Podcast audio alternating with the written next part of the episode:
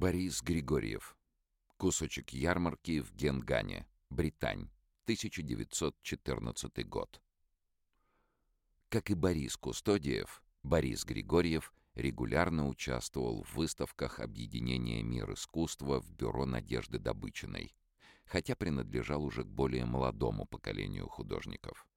Впервые работы Григорьева участвовали на постоянной выставке у Добычиной в 1913 году. Тогда он представил цикл рисунков, привезенных из Парижа. Через два года в экспозиции «Мира искусства» Борис Григорьев показал новую серию работ, созданных во Франции.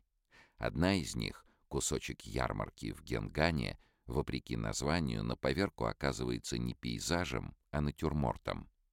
На фоне пестрых тканей художник изобразил ярмарочные товары.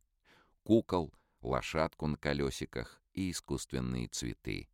При этом гримасы игрушек с этого натюрморта напоминают выражение лиц персонажей жанровых картин Бориса Григорьева.